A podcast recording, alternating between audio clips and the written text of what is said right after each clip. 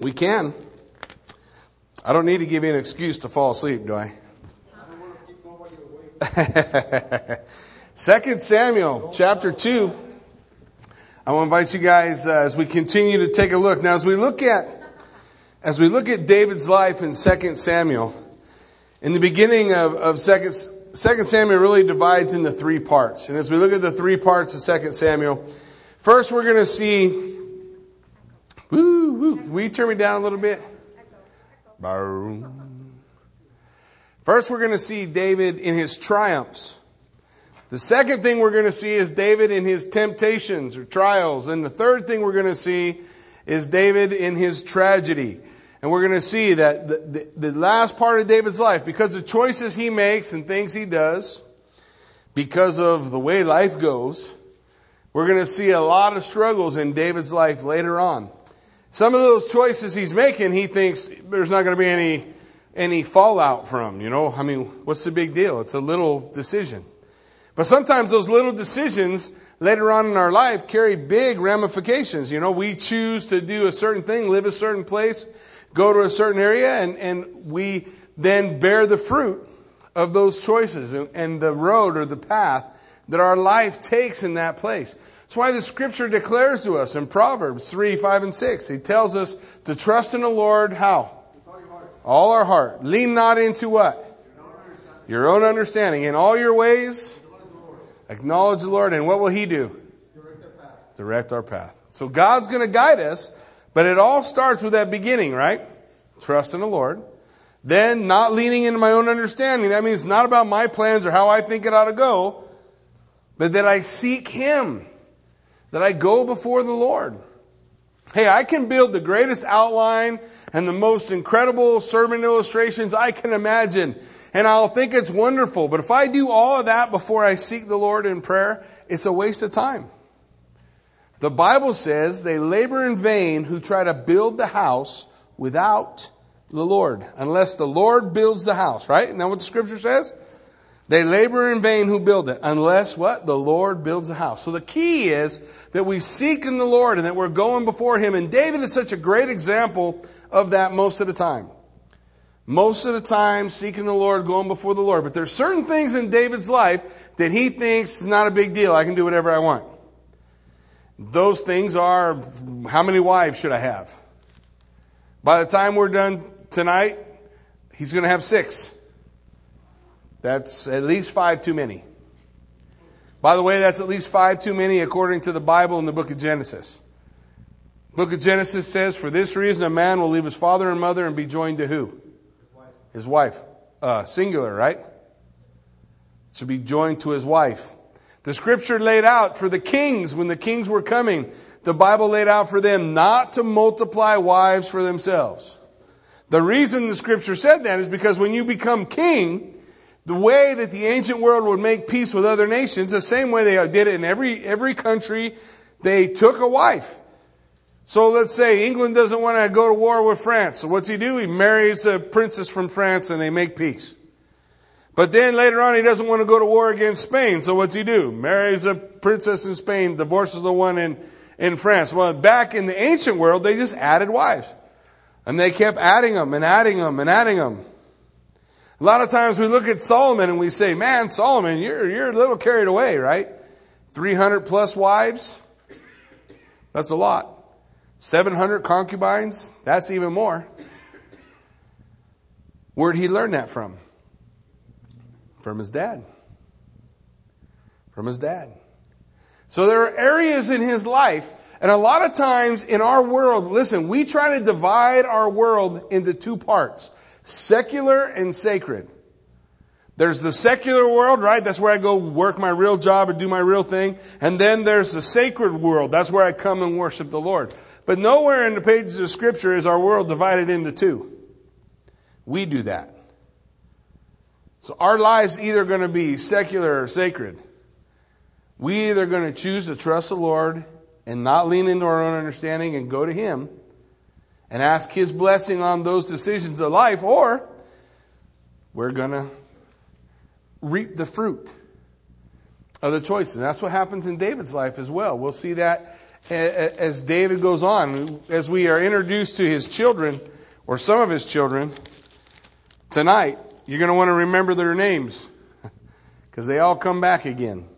They're all a part of his story. Well, 2 Samuel, beginning in chapter 2, begins to tell us the story of David as king.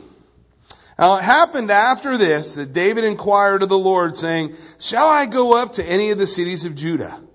And the Lord said to him, Go up. And David said, Well, where shall I go up? And he said, To Hebron. So David went up there, and his two wives, Ahinoam, the Jezreelitess, and Abigail, the widow of Nabal, the Carmelite. Now, the first thing we see here in the beginning is pretty cool. David, okay, Saul's dead. David been waiting all these many years, as many as 20 years from the time he was anointed by Samuel till now, Saul's dead. And so David, but before he just goes and takes the crown, before he goes and sets up a throne, what does he do? He says, Lord, where should I go? Should I go up into the cities of Judah? The Lord says yes. Well, he doesn't just take off and decide which city he wants to go to. What's he say? Which one? Where shall I go? He's going before the Lord. But then in the same verse, you have him connected with these two women. You have Ahinoam the Jezreelitess, and you have Abigail, the widow of Nabal. Now, when we read about David taking them as a wife, do we read that same phrase? And David sought the Lord and said, Lord, is this the wife that I should take? No. Because sometimes we think, I got this part handled. I got it all worked out. I can't tell you how many people will come to me and say, yeah, Jackie, I know that the Bible says not to be unequally yoked together with an unbeliever, but I'm really in love and it's all going to work out and I know it's all going to be okay. And the counsel, no matter how the counsel goes, is rejected. They move on. They, they go forward into a relationship and years later we discover that they're split up. We're having serious troubles because they're unequally yoked. They're going two different ways. The Bible said not to yoke that together. But see, that's, that's a part of my life I can handle. I can handle that. How about what, what am I going to do for a living?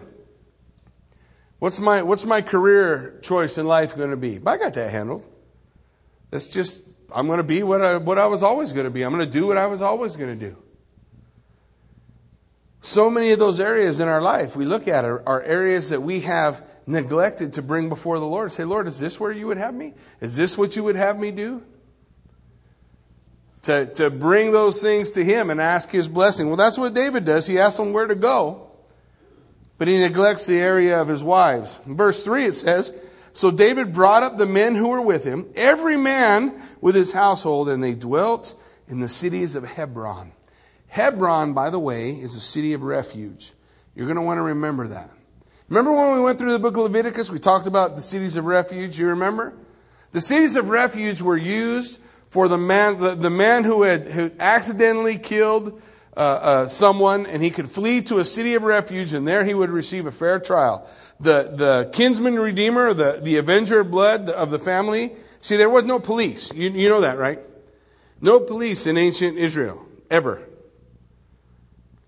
Each family took care of the issues. If somebody did something, the kinsman redeemer, the next of kin, he dealt with it. If someone killed a brother, then you went to him from blood. Blood is required. That's what the scripture laid out. So he would go do that. So if that had happened, and there's a part of the story that people don't understand or don't know, you would go to a city of refuge, and in the city of refuge, you would be able to, to find peace, safety, and an opportunity to be able to, to share your side of, the, of it, and the people of the city would judge. The, the, the leaders of the city and the gate would judge that place. Well, Hebron is such a place.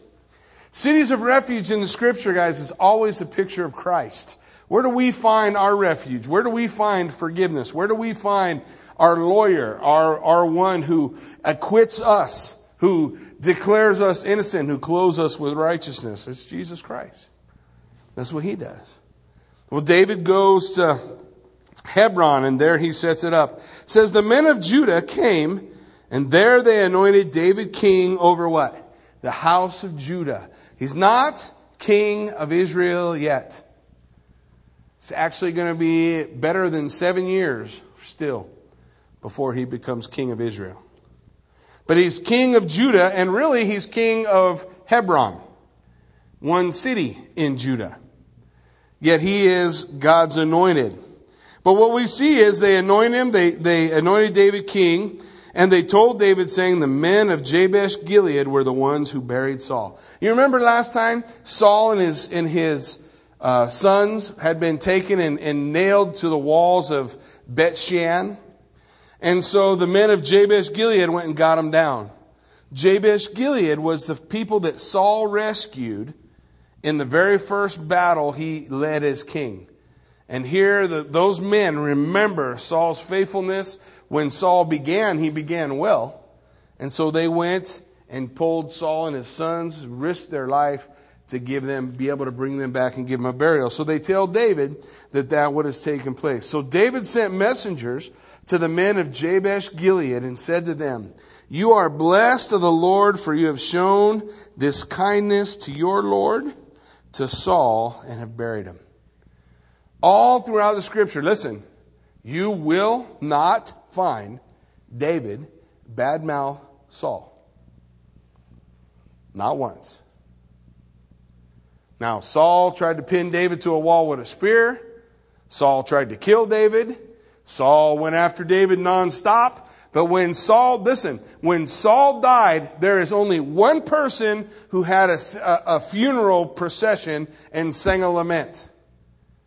It wasn't Ishbosheth, who we're going to meet in a minute, who's the, the last remaining son of Saul. Only one person sang and mourned over Saul David, his enemy.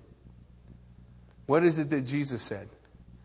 You've heard it said in days of old to love your neighbor as yourself. But I say, love your enemies. Do good to those who despitefully use you. For if you love those who love you in return, what reward have you? Don't the tax collectors do that also? The challenge that Jesus lays out for us is to love our enemies. Why? You know, I struggle with that for a long time. What's the point of, of loving my enemy? And this, these last few weeks, I've kind of been dealing with this, this concept of what's my motivation behind the things I do. You know, if I do holy things for God so God will bless me, that's manipulation. If I love my wife so she'll respect me or so she'll do things for me, that's manipulation. If I love my wife because I'm supposed to love my wife, that's proper motivation. It's not about what I'm going to get. And when I look at the things that the Bible says, the Bible goes on to say in Matthew chapter 6, when you do your charitable deeds, don't sound the trumpet like the heathen do. Don't draw attention to yourself. It says, don't let your right hand know what your left hand is doing. Do your charitable deeds in secret, and your Father who sees in secret will reward you how? openly. But if I do my charitable deeds to receive a reward from the Father, that's manipulation. Why am I doing the terrible deeds? Why do I carry the rock? Why do I carry his cross and follow him?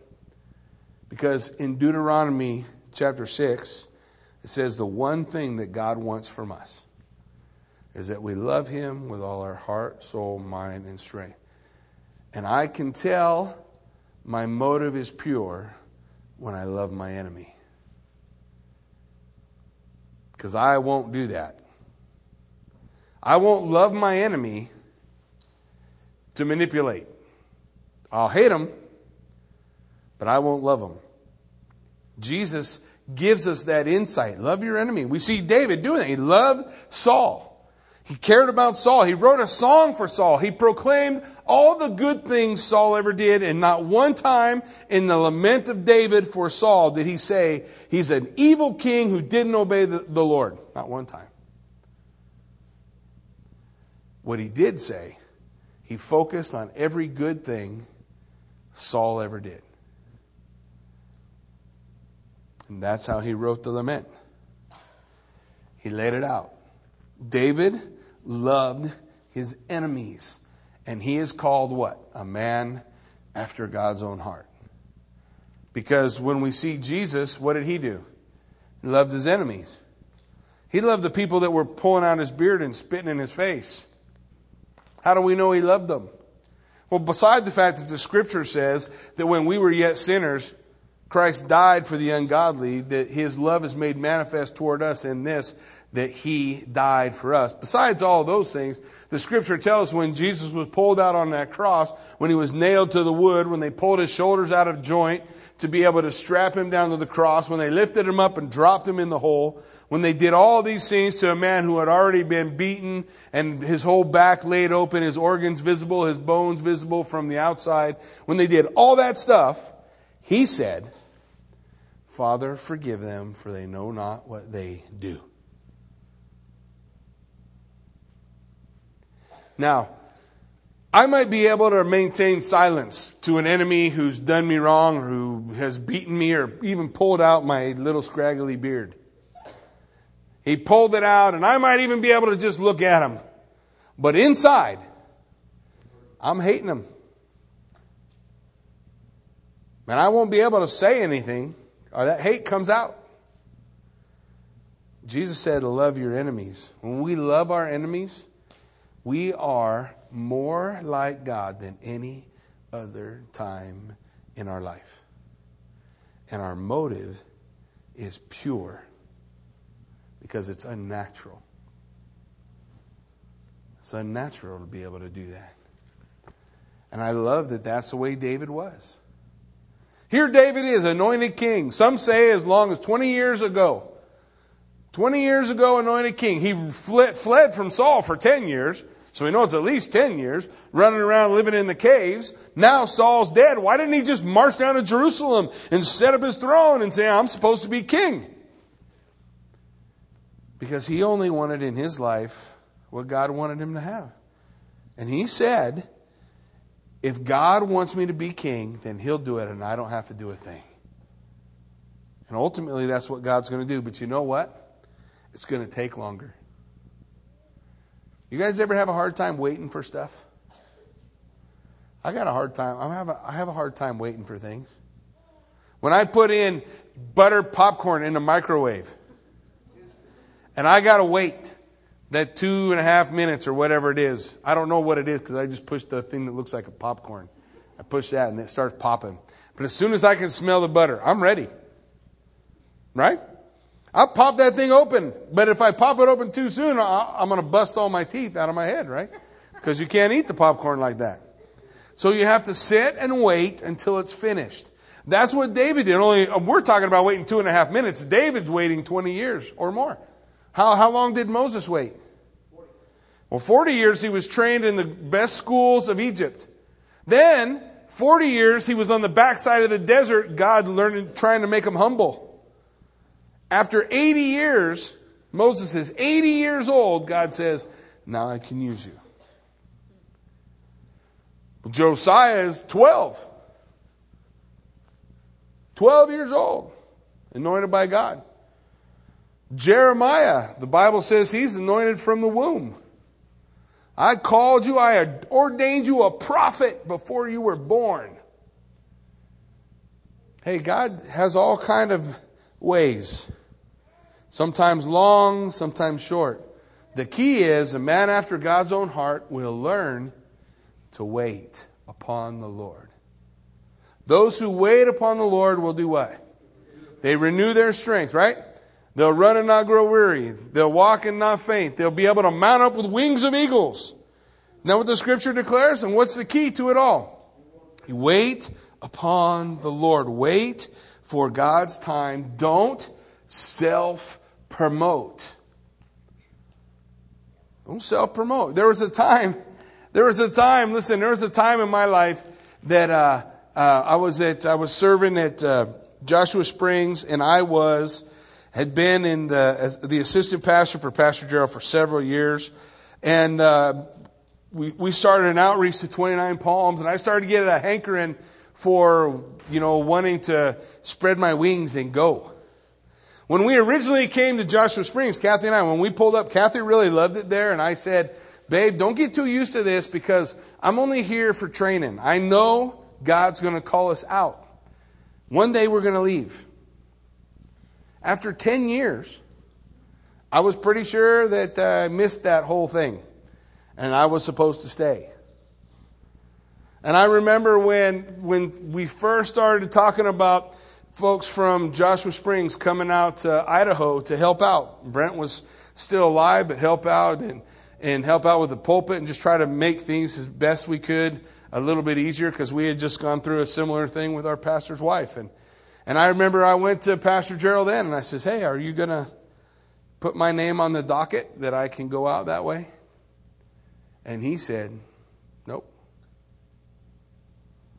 And I said, Well, I think you should. You better do it, or I'm going to have a conniption and have a cow. no, that's not what I did. You see, the position of assistant pastor is, a, is that of a person who's in submission to, to make the vision or direction of the head pastor happen. That's my job. I'm a number two. When you're a number two, when number one says, hey, I, we need to build a bigger sanctuary or figure out how to solve this parking issues or we need to find out how, then you did it. That's what you did. So when the one whom God placed me under to learn and to grow said no, I said, okay. And I didn't sweat it. Just let it go. And it's a whole almost two years later that he comes to me one day in the, in the office. I still remember he comes in the office. He said, Jackie, way back then, when you asked me about Idaho, if I had let you go, if I had said, yeah, you could go, and if they had wanted you, would you have gone? And I said, yeah. Out of wit. He said, will you still go? And I said, yeah, I'll still go. And here we are, three years after that. We have to learn. Wait on the Lord. Now, I could have got mad at Gerald and I could have said, I know that I have the ability to go on and, and, and start a church somewhere, so if you're not going to let me go, I'll go do it myself. Does that make any sense? If I want to do a work of the Lord for me to, to, to stomp out of the place where God's raising me up and say, I'm going to go make it happen by myself, unless the Lord builds a house, they labor in vain who build it. And just like David, God is able to do the thing, right? He's able to. Who, who could ever believe the story that, that God would do, that, that you guys would go through with Brent and with Steve and what God would do to get me here? And that's a lot of stuff. But it was God moving and working. And when He does it, it happens. When men do it, it gets all messed up. David didn't try to make nothing happen. He just sat down and became king and served where he was. The Bible says to bloom where you are planted. That's what the apostle Paul said. The apostle Paul said, don't desire for other things. Don't sit down and say, I know a lot of people who do this. They, they feel called to ministry. And a lot of times the first ministry that they'll serve in is Sunday school or youth ministry and they'll serve in Sunday school or youth ministry, but in their mind, they're looking forward to a promotion to something bigger, something greater, something else. But Paul said, bloom where you're planted. He said, don't despise the day of small beginnings. Be faithful in the little things. We've all heard these things, right? To be faithful where we are, to bloom where we're planted, to allow God to do the work. And when it's time for God to move, He may never move. He may leave you there in that place because that's the spot God wants you in. But you don't have to go out and start a campaign to move on. God will do it. And that's what we see in David. That's what we see in David's heart. That's what we see that David has done. So he's he's sitting there and he's going to honor the men of Jabesh Gilead for what they've done for Saul, for how they have taken care of him. He says in verse 7, Now therefore let your hands be strengthened and be valiant, for your master Saul is dead. And also the house of Judah has anointed me king over them. So he tells the men of Jabesh Gilead, I'm king of Judah. Not really anywhere else. But your master Saul is dead. David who mourned, David who loved.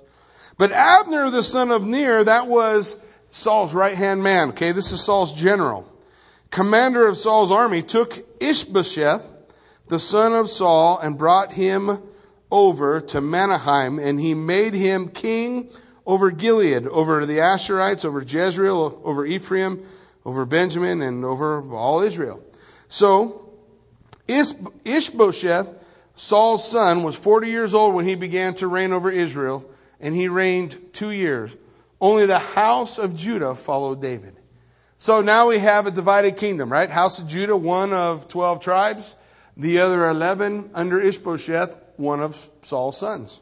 One of Saul's sons. So, it says, in the time that David was king in Hebron over the house of Judah was seven years and six months. So David's going to be king for seven years, six months of Judah before the Lord's going to raise him up. Now it says, And Abner the son of Ner and the servants of Ishbosheth and the son of Saul went out from Mahanaim to Gibeon. And Joab the son of Zeruiah, the servants of David, went out and met them by the pool of Gibeon. So they sat down, one on one side of the pool and the other on the other side of the pool. And Abner said to Joab, Let the young men now arise and compete before us. And Joab said, Let them arise. Now, before we think they're playing soccer or something, you got two sides. Joab, who is David's most out of control right hand man. Joab is a great example of do whatever you want whenever you want to do it. He had a hard time following David's lead and David's command, and it's going to get him into trouble. You have Abner, who's the same kind of guy. Both of them are generals for the opposing kings. And they meet together at this pool. And they meet together, and instead of saying, hey, why don't we just have these armies, let's just fight it out, they decide, just pick your young men. So they're going to pick 12 guys from each side. You remember how Goliath stood up and said, just one on one and we'll fight and the winner wins? Well, in this case, they're going to do 12 on 12. They're going to fight. And the winner of the fight, you know, wins. Rather than having the armies slaughter one another, this way, there's only 12 on each side that are going to be affected. So they arose and went over by number 12 from Benjamin, that's from Abner, followers of Ishbosheth, the son of Saul, and 12 of the servants of David. And each one grasped his opponent by the head and thrust his sword in his opponent's side, so they fell down together.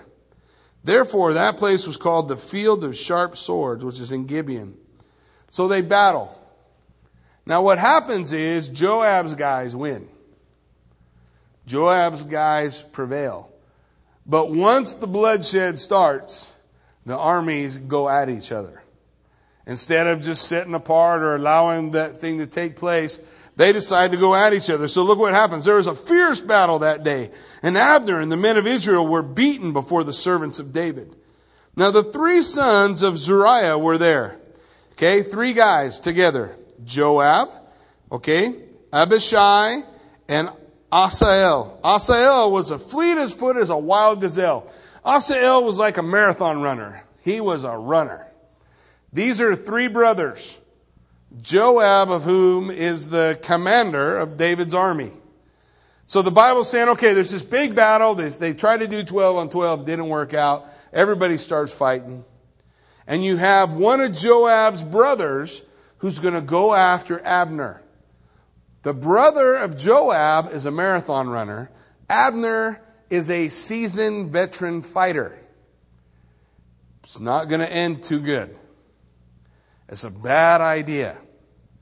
But nonetheless, he's going to go after him. He's going to take off after him. Well, look what happens. It says, So Asahel pursued Abner and in going, he did not turn from the right hand or to the left from following Abner. And Abner looked behind him and said, Are you Asahel? And he answered, I am. And Abner said to him, Turn aside to your right or to your left and lay hold of one of your young men and take his armor for yourself. Because this guy's just running. He's a runner. You got Abner who's not moving all that fast, just, just staying slightly ahead of him, but he's dressed for battle. Asahel, he's just trucking. He's got his dolphin shorts on and his t-shirt and he's out running. Oh, I'm going to keep up with you. And so Abner says, man, go get some armor on. What are you doing? Turn to the right or turn to the left. Don't, don't keep following me. And then uh, Abner said to him, Turn aside. And, and Asahel would not turn aside from following him. So Abner again said to Asahel, Turn aside from following me. Why should I strike you to the ground? How then could I face your brother Joab? Now, Joab, on the other hand, is a brawler. Joab's a fighter. He's been fighting his whole life. Abner's a fighter, been fighting his whole life. They've been doing wars ever since they could. And so he says, man, I say, I'm not trying to cause problems between the families. I'm not trying to cause grief between the families. Just turn aside. Why are you chasing me? But Asahel would not. He continues to, to follow. However, he refused to turn aside. Therefore, Abner struck him in the stomach with the blunt end of the spear, so that the spear came out his back, and he fell down there and died on the spot. Abner struck him with the blunt end of the spear. You catch that? Not the pointy end. And pushed it all the way through his body. And he died. Chasing Abner. You know, sometimes we get our eyes so focused on an enemy that we're willing to trade everything to go get him. Whatever it takes. I don't care what I lose, what I have to give up, what I have, what I, it's going to cost you everything. You'd be like Asahel laying on the ground, dead, with nothing but hate, bitterness, anger in your heart, chasing your enemy. What did Jesus say? Love your enemy. Where's David? Is he there? No. Why? Because he didn't tell them to go. This is Joab and Abner's doing. This is their plan. David is busy trying to figure out how many more wives he can have. But Joab and Abner are out there doing this grief. And Asahel focused on just chasing down his enemy. I'm going to get you, I'm going to get you, I'm going to get you. Dies needlessly. Needlessly because he was not able to let go of all that bitterness and anger and frustration and I'm going to get him, I'm going to get him, I'm going to get him. But he didn't get him. He didn't get him. That's how it always works out. Our bitterness, our anger, our frustration, our jealousies, they get us. That's what the scripture lays out for us. Well, says Joab and Abishai also pursued Abner, and the sun was going down. When they came to the hill of Ammah, which is before Giah, by the road to the wilderness of Gibeon, about seven miles from Jerusalem, and the children of Benjamin gathered together behind Abner and became a unit and took a stand on the top of a hill. And Abner called to Joab and said, Shall the sword devour forever? Do you not know that it will be bitter in the latter, in the latter end? How long will it be then until you tell the people to return from pursuing their brethren? Now, when you look at this, don't lose sight of the fact that they're all brothers or cousins. It's all family, right? 12 tribes of Israel were 12 brothers, right? So they're all related. Might be a lot of people, but they're all related. And they're killing each other over nothing. So Abner says, Joab, man, let's stop. What are we doing? What's going on? What's happening? And Joab said, As God lives, unless you had spoken, surely by morning all the people would have given up pursuing their brethren. So Joab blew the trumpet and all the people stopped and did not pursue Israel anymore, nor did they fight anymore. Then Abner and his men went on all that night through the plain, crossed over the Jordan, and went through Bithron, and they came to Mahanaim. But Joab doesn't know Asahel is dead. Remember, Asahel was chasing Abner on his own. Joab doesn't know. It says in verse 30 So Joab returned from, returned from pursuing Abner. And when he had gathered all the people together, there was missing of David's servant 19 men and Asahel, his brother.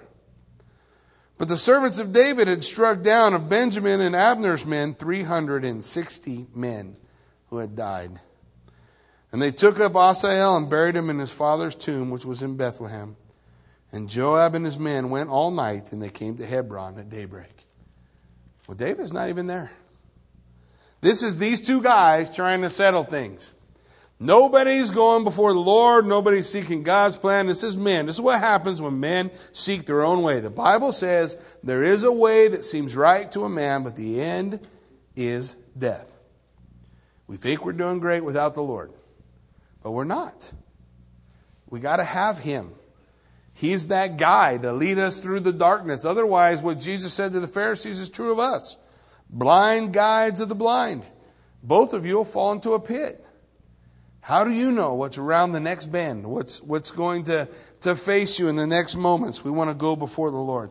Well, in chapter 3, he goes on. Now, there was a long war between the house of Saul and the house of David. But David grew stronger and stronger in the house of Saul, weaker and weaker. And sons were born to David in Hebron. Hmm. His firstborn was Amnon by Ahinoam, the Jezreelitess. Remember him? Amnon. Amnon is a rapist and a murderer. Well, not yet. Now he's just a baby. But that's what he's going to be. His second Chileab by Abigail, the widow of Nabal, the Carmelite. Oh, there, there's two. Oh, there's more. The third, Absalom, the son of Maacah, the daughter of Talmai, the king of Geshur. Also, he made peace with Geshur and, and married his daughter. And she gave birth to Absalom. We remember him, right? He's the one who's going to try to steal the kingdom from David. The fourth, Adonijah, the son of Haggith. Where, who's Haggith? Where'd she come from? I don't know. That's the fifth. And Shephatiah, the son of Abital. And the sixth, Ithream, of David's wife, Eglah. These were born to David in Hebron. When he went to Hebron, how many wives did he have? Two. Now, he's got six. Too many. Too many. What, what's he doing? All you have all these battles, all these wars, all these fights going on, and what's David done? He's been marrying women.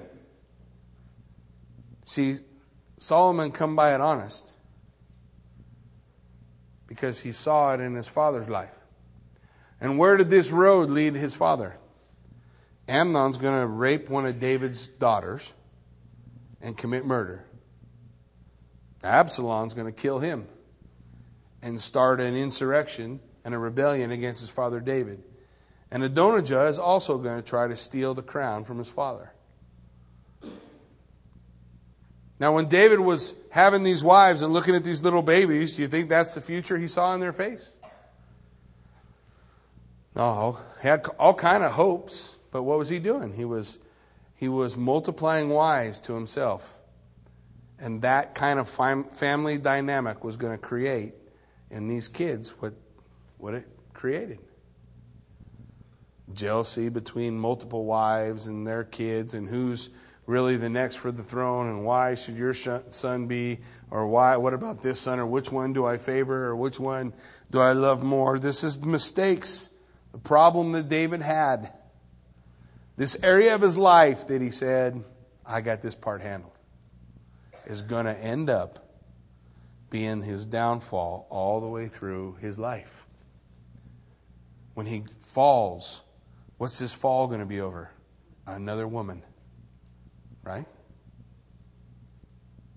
And the tragedy that he's going to face in his life is watching the sword never leave his family. Child killing child, fighting child, fighting father because of the road he chose way back then in Hebron. This little thing that he didn't need to seek the Lord over.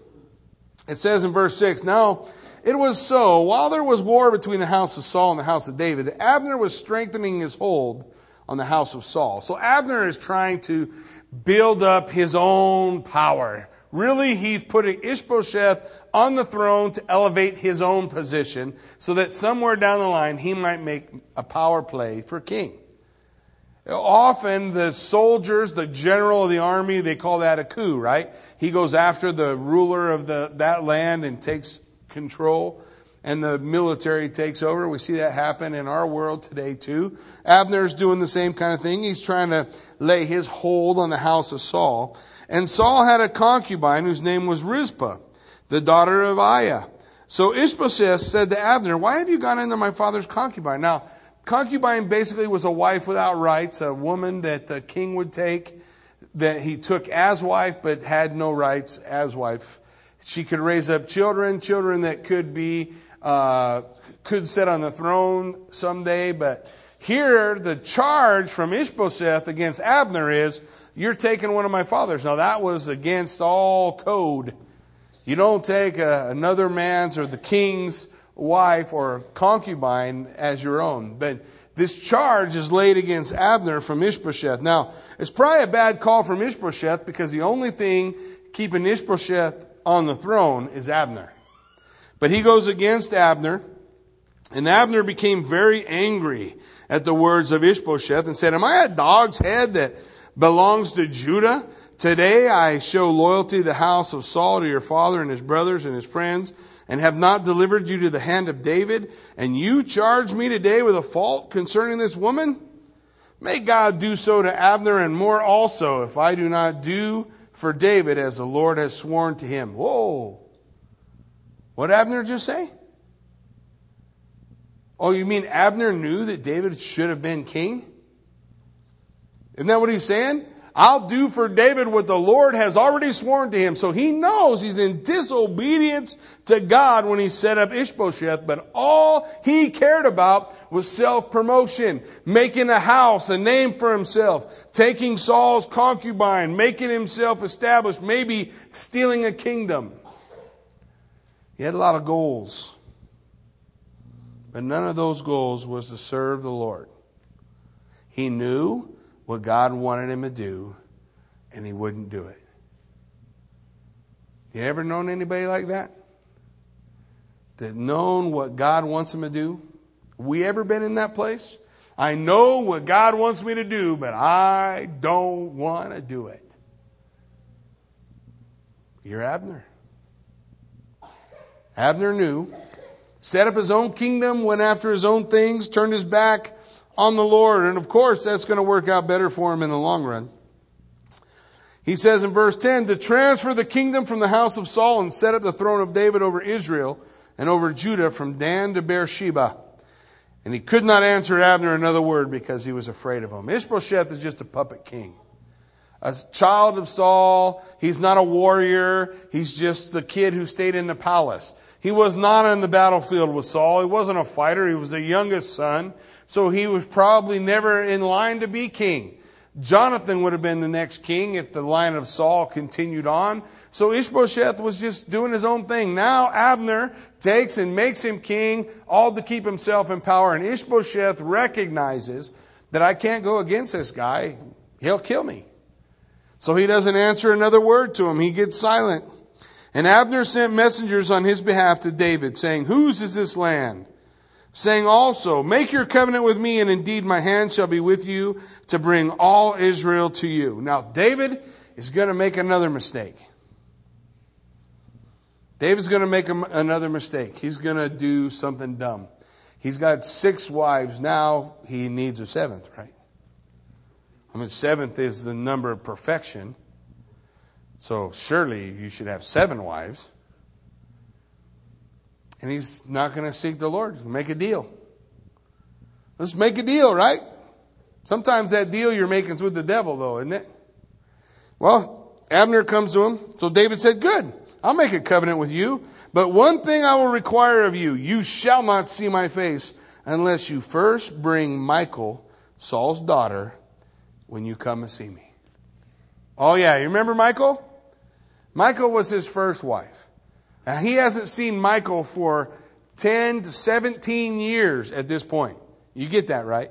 David was king there in Hebron for seven years. He ran from, from Saul for 10. If this is toward the end of that seven year period of time, it's 17 years. And he's going to say, Go get that wife I lost way back then in the beginning. Why? For what purpose? Because you're madly in love with Michal? No, that's not it. I'll tell you what it is. Because Michal is of the line of Saul. And when he has her, he has legal claim to the throne. Give me another wife. Because that's not going to cause him problems later on, right? All six of the other ones are getting along fabulously so far. So that adding the seventh one ought to be a, a dream. Good plan. Good plan. So David sent messengers to Ishbosheth, Saul's son, saying, Give me my wife Michal, whom I betrothed to myself for a hundred foreskins of the Philistines. Anytime the dowry or the bride price was a hundred foreskins of other men, it's probably not going to be a great marriage. But nonetheless, this is what he wants. So Ishbosheth sent and took her from her husband from Paltiel, the son of Laish. And her husband went along with her to Bahurim, weeping behind her. And Abner said to him, Go away. And he left. Because what you'll discover in the pages of Scripture is when Abner or Joab said, Knock it off, people stopped. Because the next thing they did was put the back end of a spear through your belly without the pointy end. So he left. David, what are you doing? What do you need Michal for? Where was all that trust? But you see, even a man or woman after God's own heart, after all these years, will begin to try to manipulate the situation to fit what they know God's trying to do. I'm just going to manipulate it. I'm going to gain legal title to the crown by having Michal, Saul's daughter, as my wife. She's supposed to be mine anyway, although I haven't seen her for 17 years, and she's married to another man. But I'm going to take her away from him, take her away from that or the family or whatever they had, and she's going to be my wife again. So they go get her and drag her back to David. How's that usually work out for a marriage? Pretty good, right? You know, go lay hold of a woman, drag her in irons and chains to a husband, take chains off and say, There, here you go. And they live happily ever after.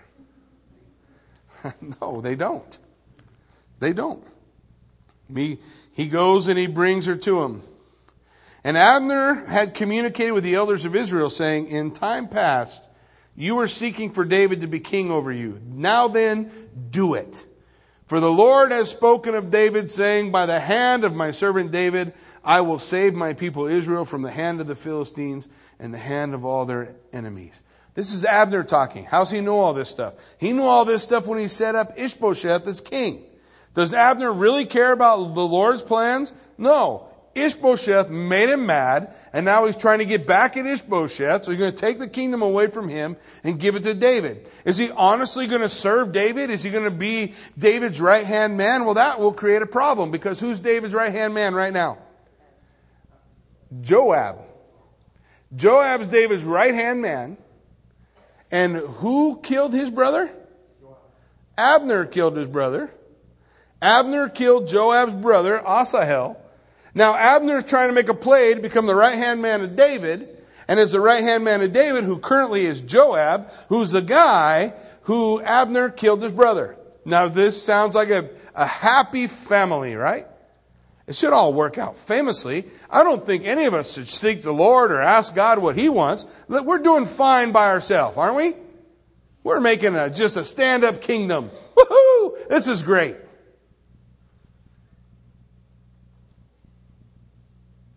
If if the motivation behind the things we're doing is for ourselves, this is what happens. A mess.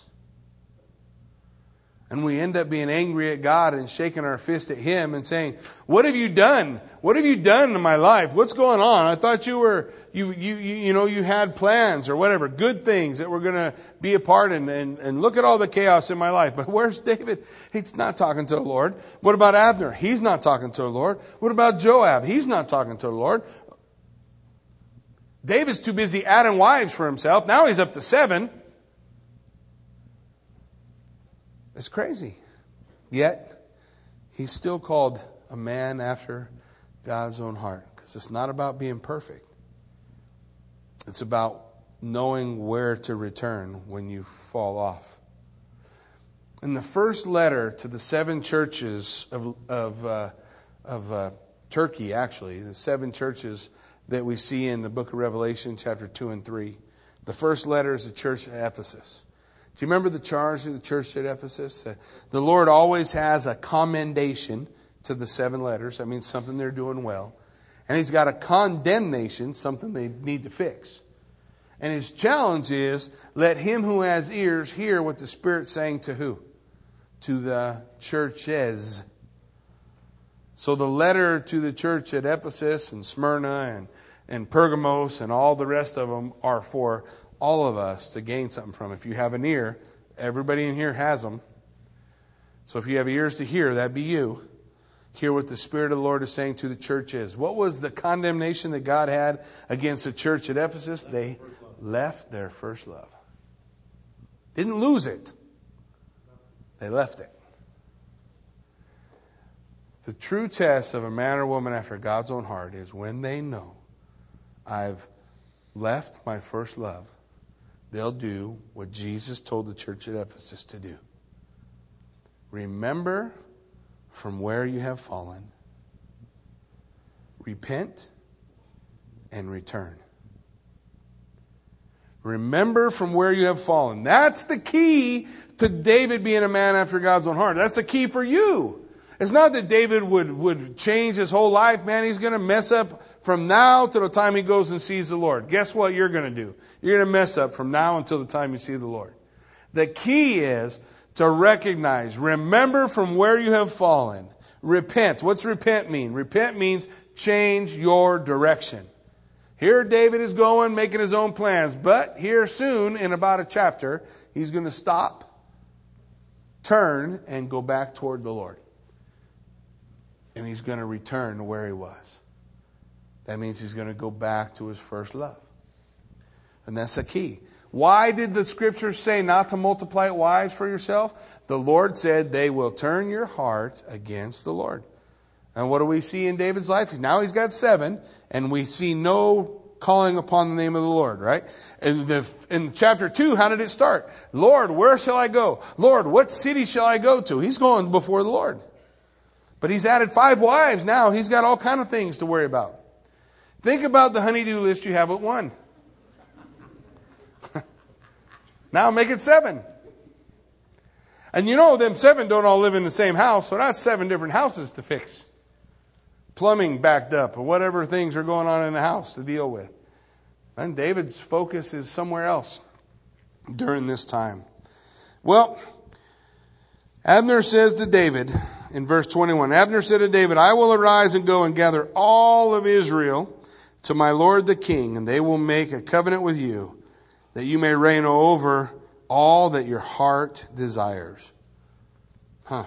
David, when did it become about your heart? When did it become about you? Well, Whatever your heart desires, David, that's what you should have.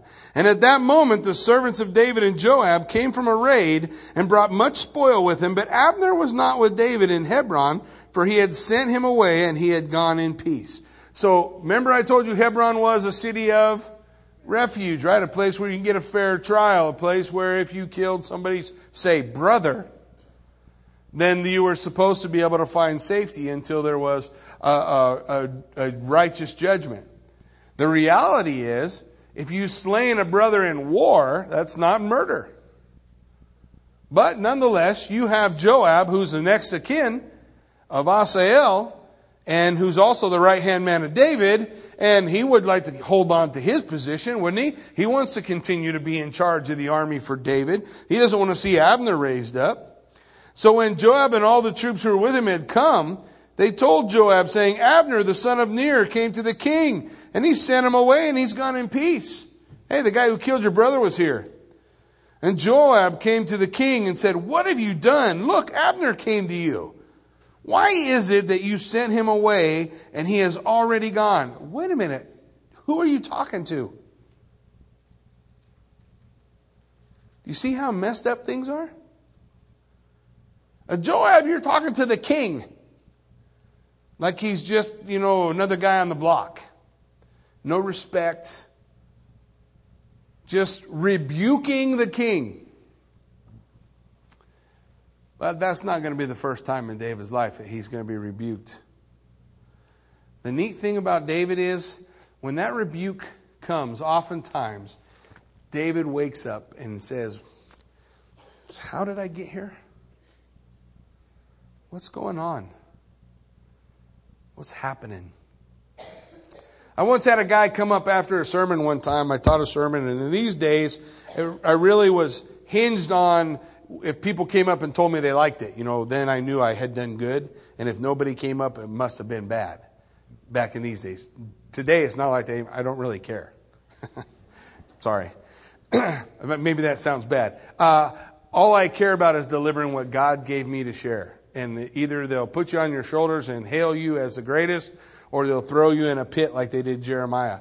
But the point is, did I deliver what God gave me to deliver? That's my focus on whether something's right or not. But back then it wasn't that way.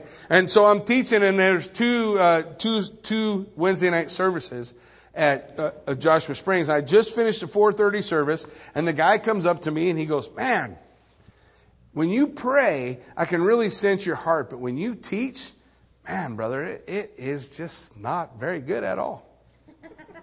wow.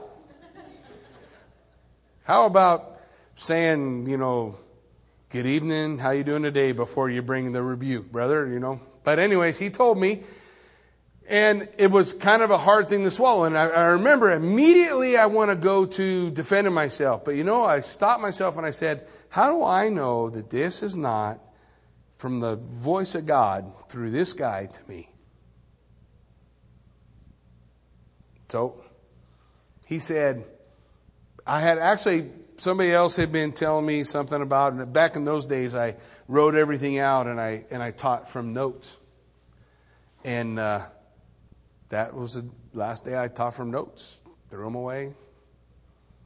Went through whatever I poured in is what comes out. Occasionally I'll have an outline or something, so I go straight through the chapter instead of take all these crazy ways to it. But that's still what I do because I took that as the voice of God. I went and actually told a friend, man, you won't believe what this guy said. And they're like, man, you need to, that, don't listen to that guy. And I'm like, what do you mean don't listen to him? How do I know that's not the voice of God? Is that how you hear rebuke from people? When someone rebukes you, like Abner rebuking David, do you immediately claim to your rights? I'm a king. Who are you to tell me? Yeah, often. But how do you know that that's not God trying to speak to you? How do you know? Does it have to? What if he's not a believer? Has God ever spoken through unbelievers before? Yeah, you better bet. There's this fellow named Caiaphas who is part of crucifying Jesus who prophesies. You remember? He says, It's expedient that one man die for all the people. I mean, that's pretty important prophecy that he makes over Jesus, but he's not a believer. He's, he's roasting in the, in the pit of hell, or he will be one day. So, we want to be able to have eyes. He brings this rebuke to David. And he says these things. Surely you realize that Abner, the son of Ner, came to deceive you and to know you're going out and you're, and you're coming in and to know all that you are doing. And when Joab had gone from David's presence, he sent messengers from Abner, or after Abner, and brought him back from the well of Sirah. But David didn't know it. And now, when Abner had returned to Hebron, Joab took him aside in the gate to speak to him privately. Hey, brother, I just want to tell you something. He stabbed him. And he died for the blood of Asahel, his brother. What a mess. What a mess.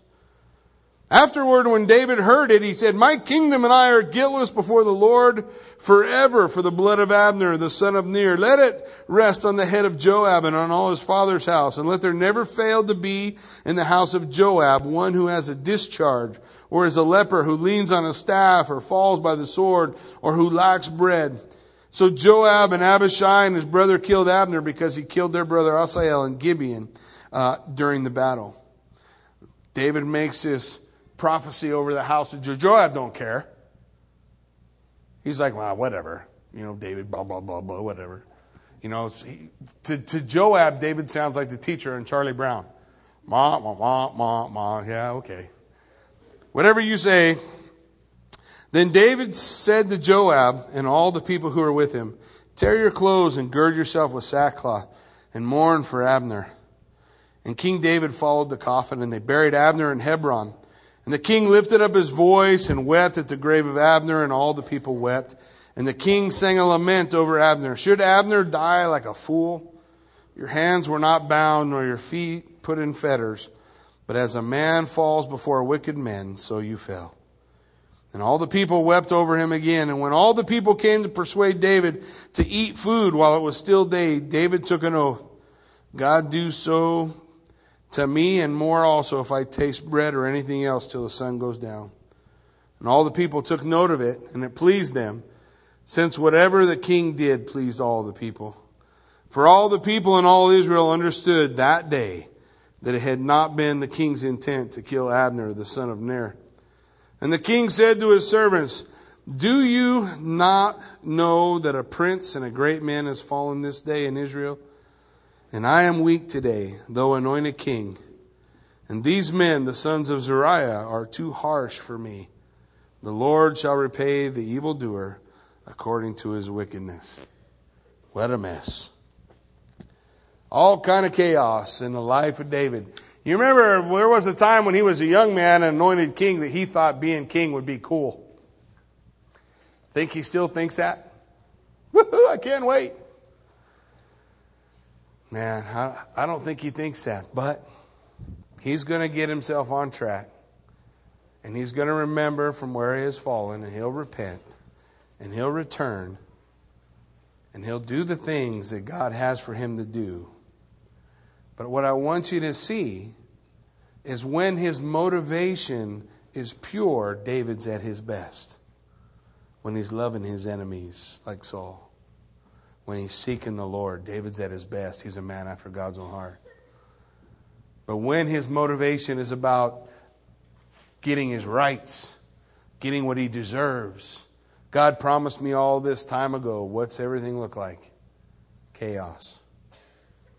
It's the same for us.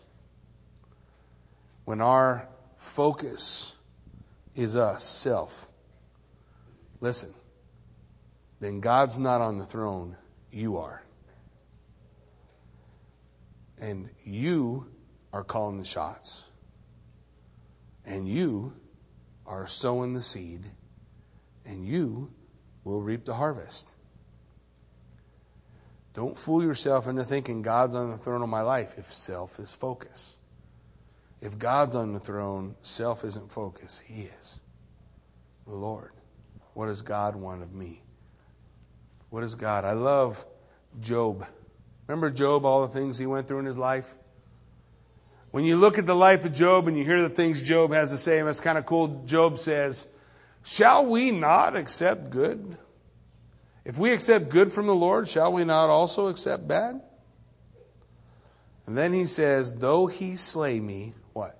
Yet I will serve him. That's God on the throne.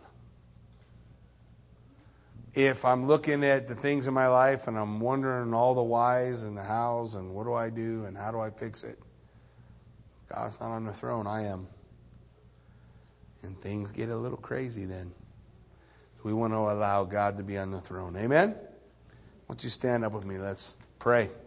Heavenly Father, Lord God, we thank you that we could study your word and that we could draw close to you, God. I thank you for the truth of your word. That your word is true and every man a liar. God, we pray that you would help us grow.